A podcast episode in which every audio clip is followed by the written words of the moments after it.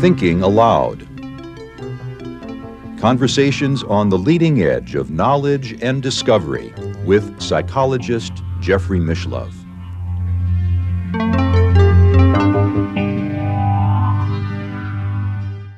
Hello and welcome. I'm Jeffrey Mishlove. Today we'll be exploring the afterlife and the unconscious mind. My guest is Dr. Betty Kovacs, who has taught symbolic and mythic language for many years. She is, serves on the advisory board of the Forever Family Foundation. She is the author of The Miracle of Death. There is nothing but life, as well as merchants of light, the consciousness that is changing the world. And now I'll switch over to the internet video. Welcome, Betty. What a pleasure it is to be with you once again. Thank you, Jeff. We're going to be exploring the afterlife and how it impacts us at the unconscious or the subconscious mind. In, in your book, The Miracle of Death, you report many communications with your deceased son and your deceased husband uh, that are mediated through what we've talked about earlier, the, the language of the soul. I prefer that, the language of soul or the organ of soul, even more than the unconscious, because I think that there's so much more than we've basically understood uh, when Jung used that word, the unconscious or subconscious. Well, I'm under the impression that Jung himself believed that the afterlife existed within uh, what he called the collective unconscious. Yes. Uh, it just seems that it exists everywhere.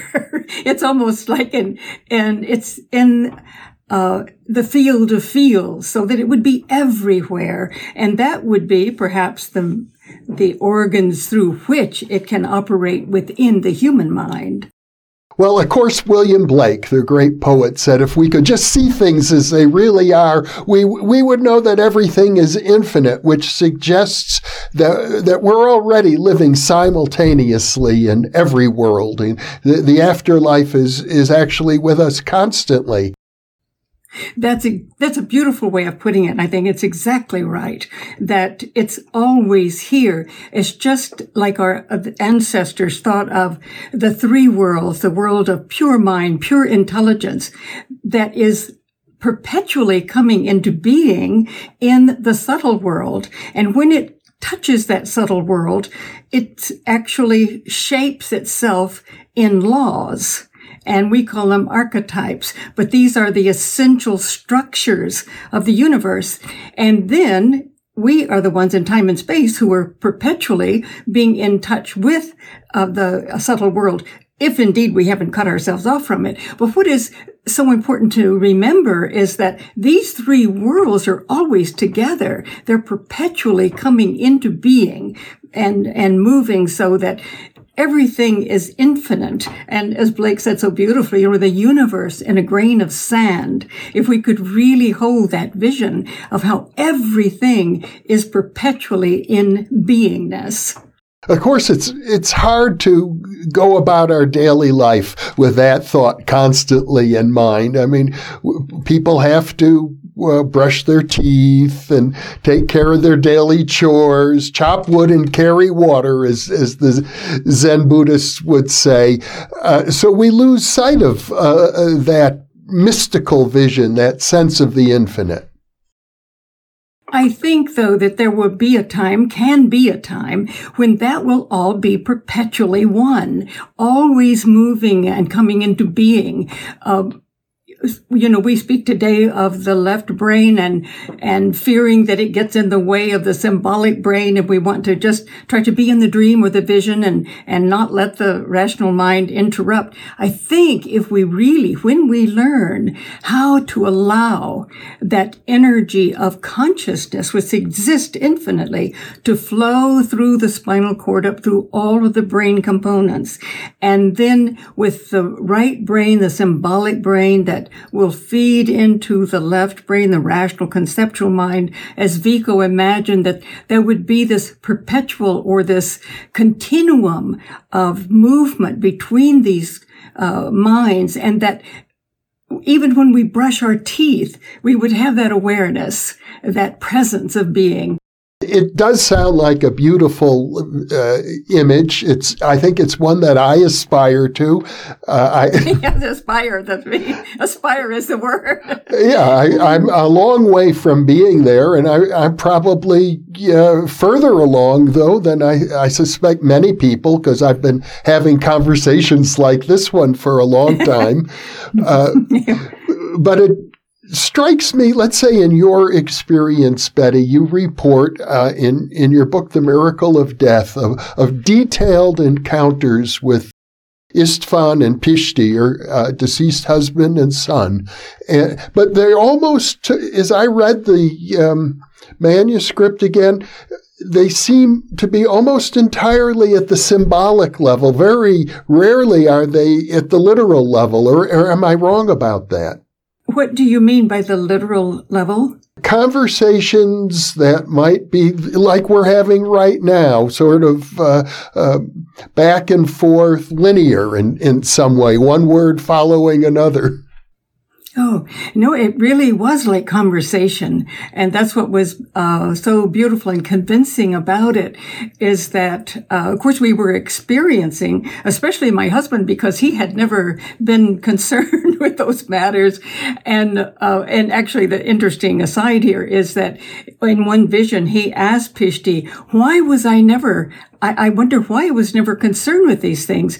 And Pishti said, because they had been experiencing the fact that they were of the same soul, they were twin souls. And he said to his dad, had you continued as you were as a child with those concerns, you and mom might not have been able to conceive me. So you had to put yourself on ice until I stepped into the other world. And it was true after Pishti died, Istvan would come into my study and say, what should I read next? I've got to make up for 50 years. So it was, uh, but it was, uh, and also my own experiences with Pishti is that he was very present. Although for me, I didn't see him as an, an image. I saw, I felt him as an energy and I knew where that energy was in the room. But with uh, my husband, his dad, and also uh, Pishti's girlfriend, Jenny, they actually saw the image. But uh, Pishti told his dad that it wouldn't be good for me to see the image because as a mother, I'd always been concerned with the image keeping well, where is it? That it was very important to help me to let go of that image so that the energy could be present, but not the image. So it was very much his presence. I would think one thing and he would answer it it's very interesting to me to try and uh, get a handle on this because I cannot say that I've ever had detailed exchanges of this sort with any of my departed loved ones or, or friends. But I have the impression from your description that, that they are energy beings uh, more than uh, embodied beings. Oh, yes, not embodied. Uh, uh his consciousness was present and uh, and extremely present, just fully present in a way. At least it felt fully to what I had experienced, and uh, and it was so healing for us uh, that uh, that we did have uh, the experiences with him. It helped us. I mean, it was very, very healing because we realized that he is in another dimension, and yet he's here, and he is still creating, and that's what he wanted us to remember. It was always he didn't want to tell us something; he he wanted us to remember it. As if all of us really know all of this, it's just we can't remember it, and uh, and it was interesting with. Um, with uh, Istvan, my husband, uh, because before Pishti died, I had been working with shamans from South America, and I had uh, an experience in which it was very clear to me in that vision uh, that uh, they were of the same soul, and in fact, uh, I was told you thought you actually agreed to name Pishti, Pishti, because people, I remember my uh, chair in the English department said, you're not going to name him that, are you? And Istvan, well, they'd been, the firstborn had been named that for a long time. And I finally thought, why not? I, that's fine with that. But in the vision, it said you thought that you made that decision, but they could have been, he could not have been named anything else. They are, uh, both uh, of the same soul.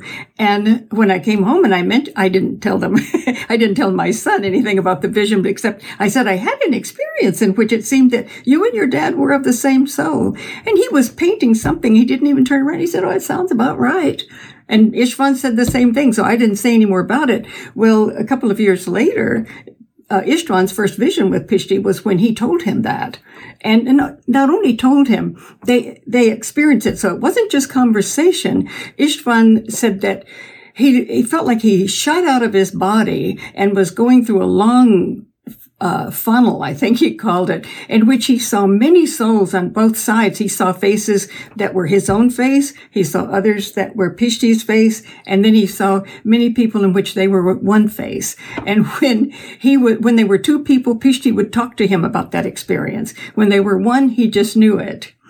So it was combined with, with knowing and finding out more about ourselves, but also connecting to that spirit world is as though that spirit world is right here with us all the time. Now, I think for clarity of our, our viewers who may not understand the full story, uh, I, we should say that Pishti died first. And, and I think Ist, Istvan died, uh, what, a year or two later? Uh, two years, yes, later. And it was, it was a, a very powerful time, uh, in our lives. First of all, my mother was killed by a car. And then one year uh, later, my our son was in a car accident and he was in the trauma center for 13 days. And the doctors decided to take him off the life support, that he wouldn't make it on exactly the day my mother had been killed one year before, the same day and the same hour and I had nothing to do with it. It was just these synchronicities were happening. And uh, it was really during that period after Pishti's death that Istvan and I had many experiences until he was killed and he went to Hungary uh, to visit his parents. He also had business there and he was killed there. But, uh, and I did have with Istvan afterwards, but it, we had most of our experiences with our son during that time before Istvan's death. And also for clarity for our viewers, uh, I think it's correct to say that uh, the names Istvan and Pishti are both Hungarian names.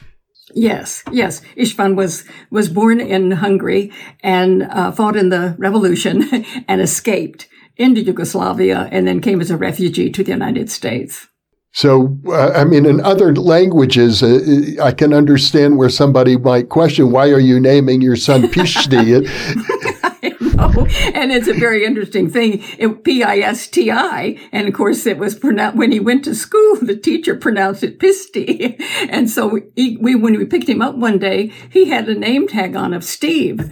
And of course, that is the, just happened to be the translation. But Istvan said to him, well, who's that? And he said, it's me. he, so he went with all of his friends as Steve. And so when I told him, I said, do you realize that's really the translation of your name? Well, no, he didn't, but there was someone, uh, there was a, a, character named Steve, and I think that's why he chose the name, but he was not going to have that name pronounced that way in school. So he had two names growing up. Well, you know, with my name, Mishlove, I also have encountered a lot of teasing when I was a child. I can imagine. growing up in, in the Midwest of the United States. Uh, so, so back to our topic here. Uh, you describe Istvan and, and Pishti after their demise as being in another dimension. And my, uh, what I'm curious about is the relationship of that other dimension to what we think of as, as our own consciousness. Uh, well, I think it's all one. I do think it's all one. I think we differentiate it, uh, given our culture and our experience and our lack of experience. I think it is all one. It's perpetually being. And yet, because we live in time and space, we put these things in different spaces and different categories. But uh, as you said, you know, we do have to brush our teeth and buy the groceries and that sort of thing. And I think then we sort of close a certain part off. And as uh, Aldous Huxley had said, you know, there's that valve. We're all born into universal mind. It's always who we are. It's always present. But we have a valve that we have to kind of close down and just allow a trickle of it to flow through so that we can do these things in ordinary daily life. And then it's as though we forgot how to release that valve, you know. But if we just release the valve, we are where we've always been. You know, there's a, a, passage, I believe it's in Homer's Odyssey, where Odysseus goes to the underground temple and he communicates with his deceased mother and they're having an interaction. And then all of a sudden, many other spirits notice that like a channel of communication is open and, and they come flooding and they all want to talk through um, uh, the channel to reach to Odysseus. So he has to shut it down because otherwise it would be overwhelming with too many spirits wanting to come through. and that must be, you know, mediums talk about that, about just a flood of people coming through and they all want to talk and get through. And I'm thinking this is surely a result of our having closed off our minds as a species practically to this other dimension. If all of us were able to release that valve and be present and allow uh, past, present, future to be present now and what we call the other world, the underworld, all of it to be present. If we knew how to do that, we probably wouldn't have that situation of people just absolutely knocking themselves over to get through. There must be such an effort to get through to people they love on the other side and to help them to know they're okay. We're creating. Uh, we'll see you again. In our previous conversations, we talked about different times in human history where people did seem more open to, to this than at other times. And I, I would imagine that uh, maybe in the most ancient times that you write about, the cave cultures, uh, maybe when people were the most open to this uh, interpenetration of the dimensions. Yes, I think certainly from all the evidence, they had the rituals, they set aside the time, and they had the place uh, where they could be present. And also in the megalithic uh, period later, following that, where the structures were to uh, help us keep in touch with the rhythms of a, of the earth and the cosmos, because there's always been that information from the ancestors that we need to know these laws of nature because they are the laws of our soul, our psyche. And if we can live in harmony with the laws of the cosmos, it will open up these dimensions of our own soul. And so the human being was seen as the mediator between the earth energies and the cosmos. That must have been, to really do that must be uh, a tremendous feeling and presence in life. I just think we can be so much more present when uh, I had I had struggled all my life to know something beyond what I knew, uh, and and it just seemed when I first went to South America and uh, they were talking about the visionary state. We'd have these rituals in the visionary. And they did work with San Pedro. And so when the shaman came to me, I said, listen, give me double because I never can get in touch with anything. I just get caught in the rational brain. And, uh, well, he almost did, but, uh, it just was so hard. And it, certainly our ancestors had figured that out. They knew through certainly sacred plants. I mean, there was so many sacred plants that would help open, release that valve. That's what it does. It does. It just releases the valve. And we know that that happened in the cave cultures because, probably because uh, there were sacred plants available in Europe at that place at that time. So I think that there was the knowledge in these cultures that we can experience our vastness and then let the valve go back so we can operate in everyday life. And there's a beauty to that too. You know, to play the game of matter, of coming in and being uh, individuals and loving each other and seeing their uniqueness and developing the uniqueness. It's a wonderful game to play. And of course, we have to experience the deaths of those people. But if we know if we know the game we're playing, then it's still a grief, but there, we also know the joy of the larger game. I'm under the impression, uh, uh, in particular from earlier interviews I've done with Stephani Stephens, who is a Jungian scholar writing about Carl Jung's interactions with the dead, uh, about which he writes quite extensively in his uh, autobiography and in the Red Book. Uh, Jung seems to feel that there's a distinction between the archetypal images of the unconscious mind and the actual dead. And I would think that uh, for anybody opening themselves up to this area, uh, they begin to question, or it would be logical to question, uh, if I'm having such an experience, is it a an archetypal projection from my subconscious mind, or is is this an authentic communication? That's one thing I didn't worry too much about, because if there is pure intelligence moving into the subtle world, it immediately takes the shape of these essential structures. It immediately takes the shape of these laws. And I think that the, these laws are, are archetypes. And uh, for example, I, will try to give an example of the difference. Uh, Istvan would be with Pishti, and they knew each other. They knew uh, what was going on and talking. And then in the first vision, Istvan realized suddenly that there was a female, feminine being with them and that she had always been with them. And it was, he, then he allowed himself to just really experience this being. And he said she was the most beautiful being I had ever seen, but she had no face. I couldn't help but think of the prehistoric goddesses with no face. But at any rate, he became aware of this and she even, she talked with him and he realized she is always, this is a, this presence, this essence of the universe, this feminine, loving, creative essence.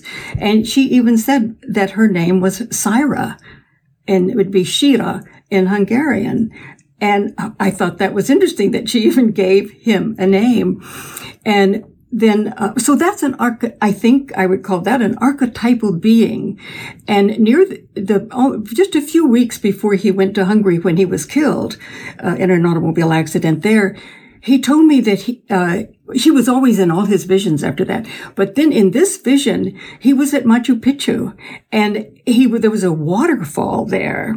I've never seen a waterfall at Machu Picchu, but there was in this one. And he said, then he saw Syra, or this feminine being in the waterfall. And he said she was ancient. And then she would become beautiful, a young woman, but she would go between these two. And he then stepped into the waterfall and merged with her.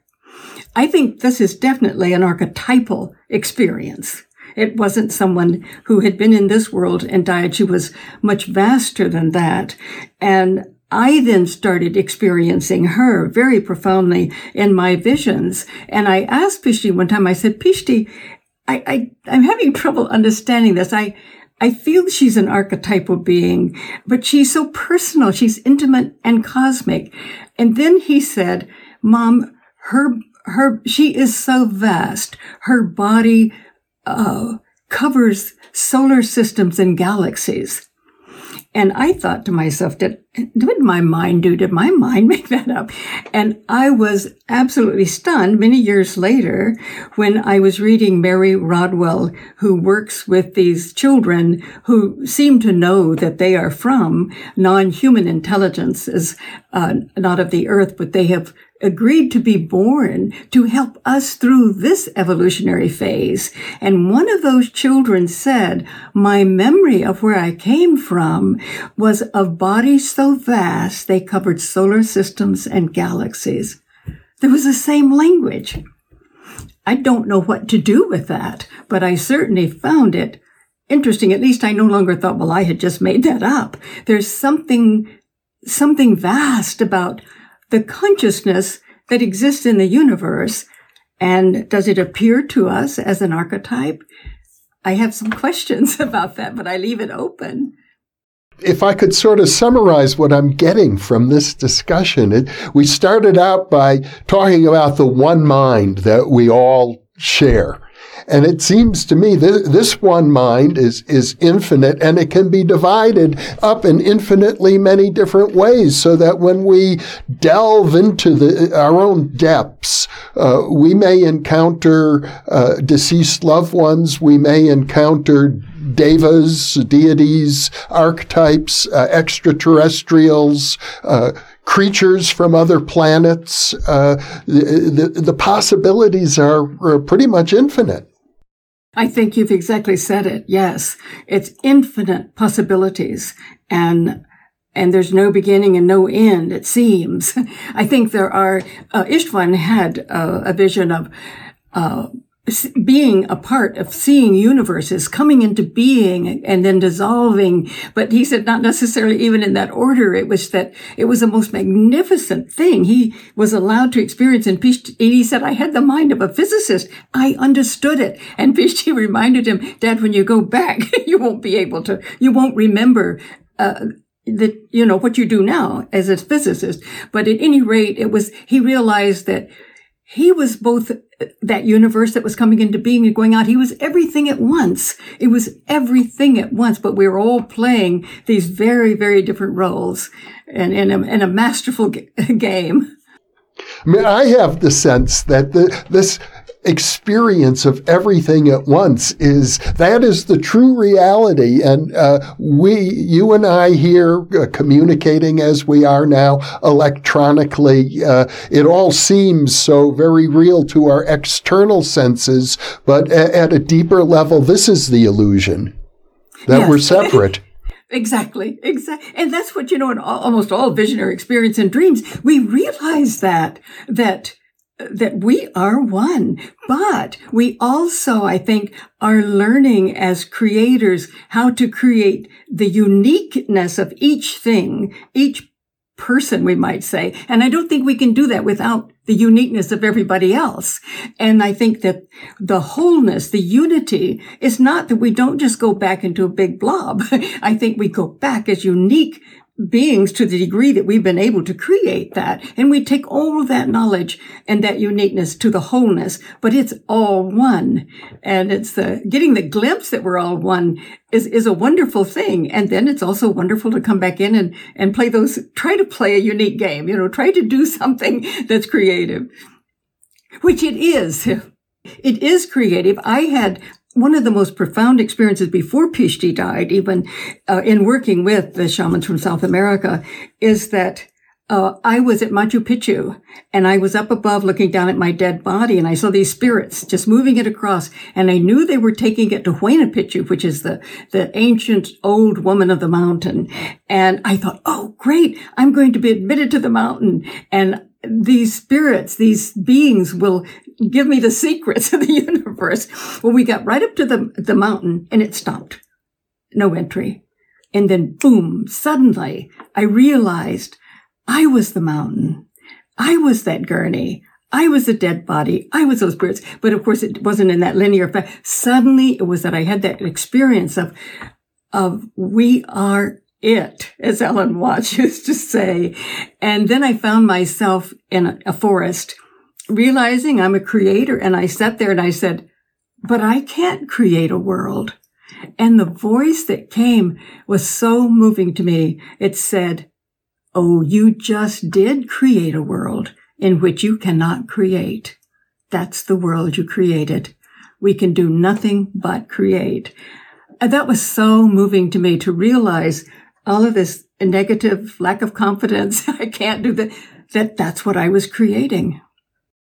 In other words, uh, we there's some you might even call it a secret reason that we have decided to uh, embed ourselves in this world as mortal beings with all the limitations that uh, that we face.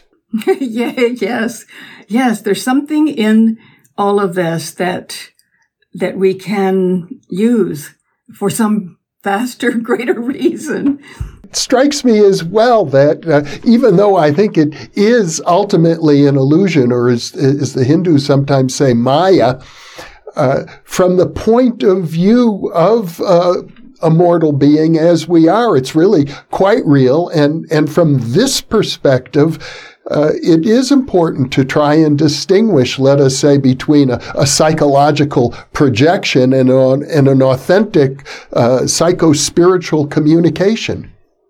Yes, and I, I've always had trouble with the word illusion or Maya as illusion because I think it's a reality we have created for various purposes.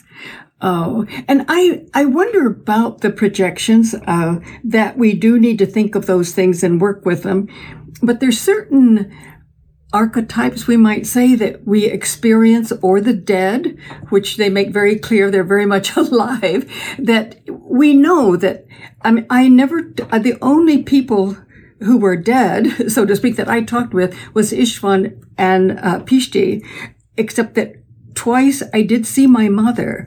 And uh, it was more in uh, activity or what was happening, uh, but we didn't really speak with each other. So I have no ability to speak with with others other than those two. But uh, for instance, the, the jackal had come to me and also to Istvan. I think that as the Egyptian gods were archetypes and the jackal is an archetype and he was an archetype of that energy within us that can transform what is we call dead or decayed into new life. We all have that ability of the imaginal cells. I think he is definitely that. But there was, um, one experience with I don't know whether it's archetypal beings or real beings uh, from other dimensions, but uh, I had probably one of the most powerful experiences I've ever had in my life is that uh, I and two other women were doing a ritual for the for children for the earth.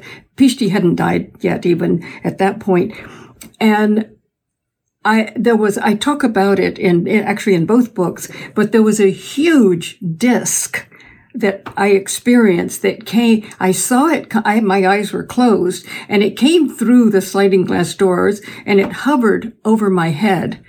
And it, I knew that it was the most powerful cosmic consciousness. It was, it was filled with consciousness far too great for me to experience. But then out of the bottom of it swirled a being. I think I felt she took form in a limited way so that I could experience them and went right down through the crown chakra and into my heart. And I saw that she had, uh, to, over about to her waist she had white satin dress and she had a white satin square hat so here we had a mandala with the round disc and the square hat but i have never in my life experience that kind of consciousness. And she sang through me, we are here. You have called us and we have come. Your planet has called us and we are here. Can you feel us? Well, it was just the most incredible feeling of this consciousness. And she, she said, and you, to the three of us, we are here for you all three, and we are the light that circles around your planet.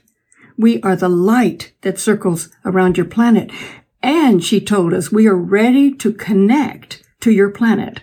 And I thought this was an archetypal experience that we were having, but that it was an experience that the species and the earth was having because the light had been there. We had drawn that light to us and now it was powerful enough, this love, light and consciousness on our planet that we could pull it to the planet and connect it.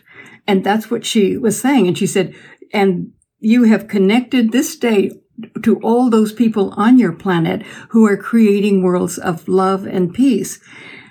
I was so exhausted after that experience. Uh, one of the women was kind of a large woman, and she somehow intuitively knew.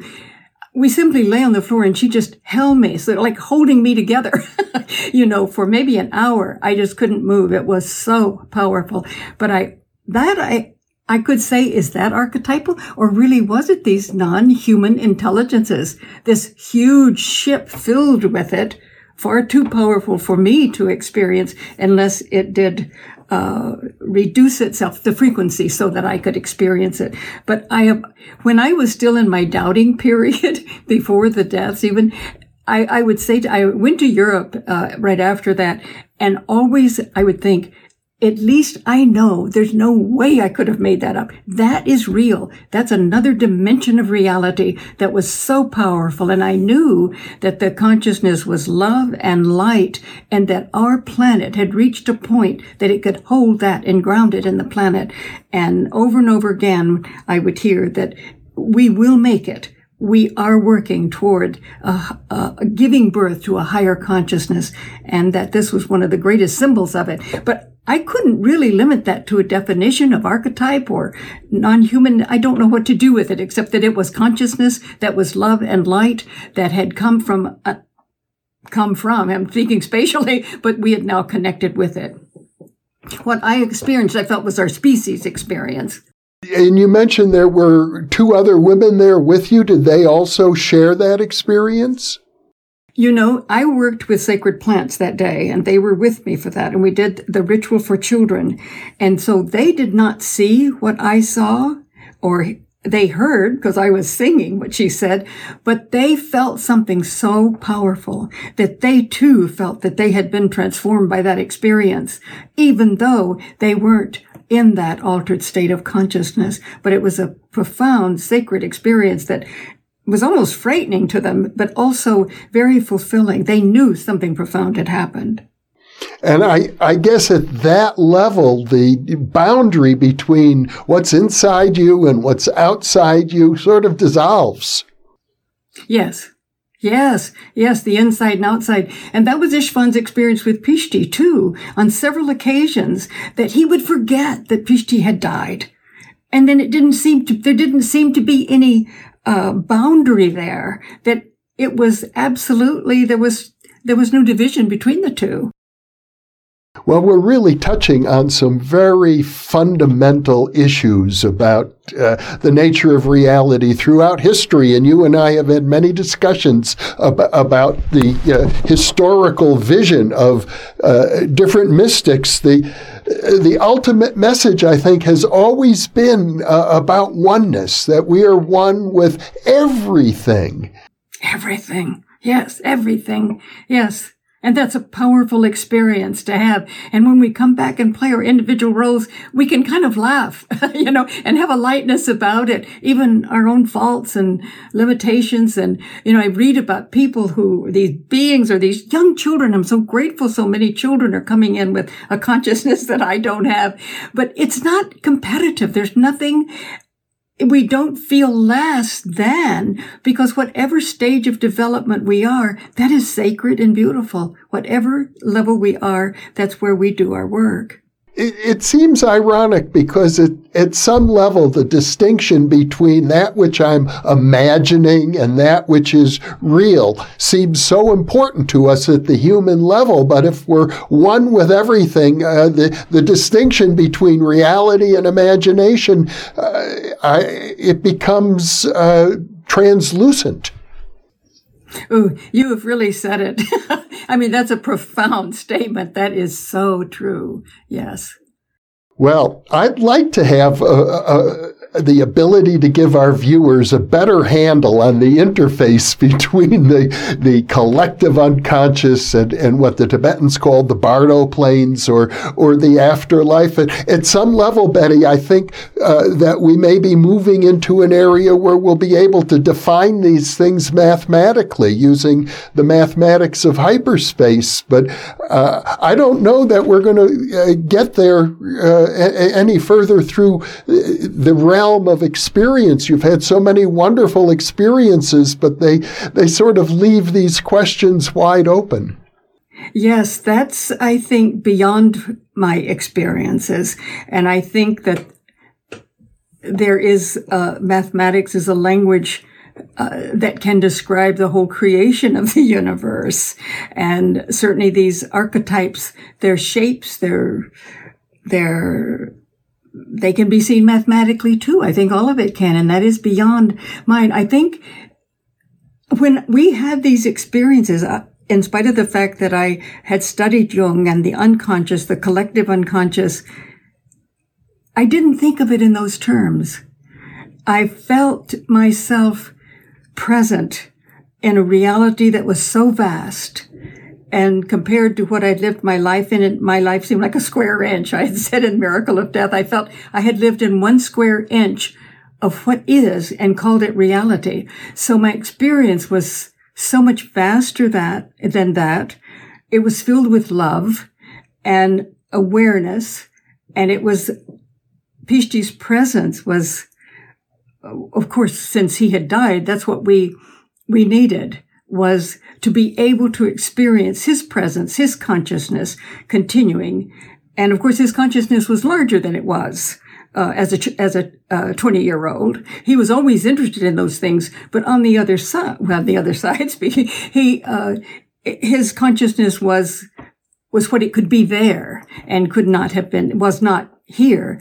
But I didn't think in terms of the collective unconscious. I did think in terms of archetypes these powerful energy structures that uh, that help us to know what the universe is. But I, I didn't think in terms of of Jung's collective unconscious. I think, you know, that when we think of the, the quantum sea, which we call the spirit world, and the subtle world and these very the energy coming from pure intelligence that takes the shape of an archetype. It just seemed there was i had one experience in which this has been misunderstood. It was very i should understand that these archetypes this field is living and within one archetype there can be individual beings you know who are and then they can go back into that oneness of the archetype. So i have to say that I have questions when it comes to putting it in Jungian terminology. You know, it's, and I think also with, we, we talk about becoming conscious of these things and going on a journey and there are many structures. I mean, the, certainly in the cave cultures, they had some sense of, of transformation and journeys that would transform. And certainly the details that were given in the Egyptian and in the Hebrew and then with the pre-Socratics and so on. And then there was Campbell who talked about the hero's journey. But it seems that sometimes when you, or the alchemical structure for the journey, but when you get into the journey, everything starts happening and you can't exactly say there's stage one, two, three, and four is that you're just plunged into it in a way. And all kinds of things are happening simultaneously and before and after. And I couldn't categorize it in terms of the collective unconscious. And yet when we bring forth an archetype, it's because the species has reached a consciousness that brings forth that archetype. And we know the nature of the quantum sea in our time and place through that archetype. And I think that the archetype that was always after me was the feminine goddess, that female divinity, but that's what our whole species has neglected and has drawn forth from the quantum field in this archetypal form of the feminine being who is the earth, who is nature, the cosmos, and soul at the same time. And I think we are bringing forth that archetype collectively because we must have it. Uh, one experience I had after Pishti died was a, a, shaman from South America came and he wanted to work with San Pedro, with Istvan and me in Death Valley. And so we did. And I, you know, I had read about, read myths in which uh, the person, a person who went to the underworld got stuck in the underworld. Well, I did. I experienced that and I was at a place of total symmetry, total balance and nothing could happen. And then out, I, I, experienced this happening. I felt it coming across the desert, this incredible sorrow and grief uh, of the feminine archetype that what has happened on the earth to all the children. Certainly I could pick it up because I was in grief for Pishti, but I knew this was far greater than anything I could possibly have experienced. The grief was so intense. And later I came to realize in my experience with Syra is that she was the other side of that archetype. We had split it off. We had the ability to parent, to love, to have compassion, and yet we didn't have the other side of its dimensionality of its uh, infinite aspect of its of its continuation and that had been sliced off so what i experienced was that that sorrow the grief with nowhere to go and she screamed through my throat it can never be healed. And certainly I had thought of all the people who suffered so much they had to feel there's no way this can be healed, what has happened. And later, year, a few years later, when I had an experience with Syra coming into me and embracing that, that half that had been split off. And I realized that that's our species is trying to to bring back the wisdom the that was lost in uh, Hebrew uh, mysticism. That other side, you know, we were told no one could see her; that she had to go back to the other world because she couldn't exist here.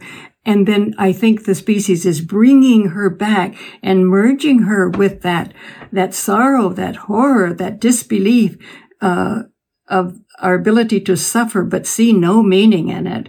And I think what is happening to our species is that that is merging. That archetype is coming, it's finding its wholeness, you know, that it's been split off and now is a time when it's going to be whole.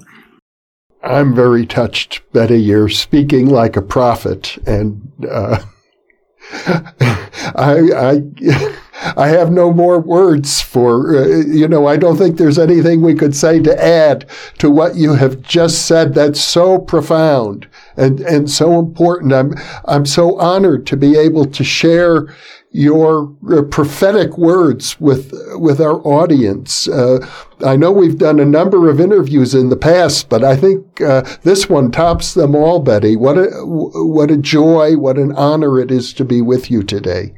Oh, Jeff, you know, when I went through that first part of it, that almost killed me. you know, that uh, feeling that screaming across the desert, that it could never be healed and knowing how many people have experienced that. And I couldn't, it, take, took me a long time to know I had very many different views about it. And, uh, and then later the healing and the coming together. But I think that we're all in that place where we we long for that wholeness and that meaning and that purpose. And I think as a species, that is what we are working together uh, to to bring into time and space. Betty Kovacs, thank you so much for sharing this wisdom with me today and, and with our viewers. Uh, thank you, Jeff. I always like to talk with you. Well, we will have more. I, uh, I think uh, there's much more to say, and what you have just said deserves repetition over and over again. So uh, I, I hope to be with you many more times in, in the future, Betty. Thank you so much. Well, thank you. I hope for that too. thank you, Jeff. And for those of you listening or watching, thank you for being with us.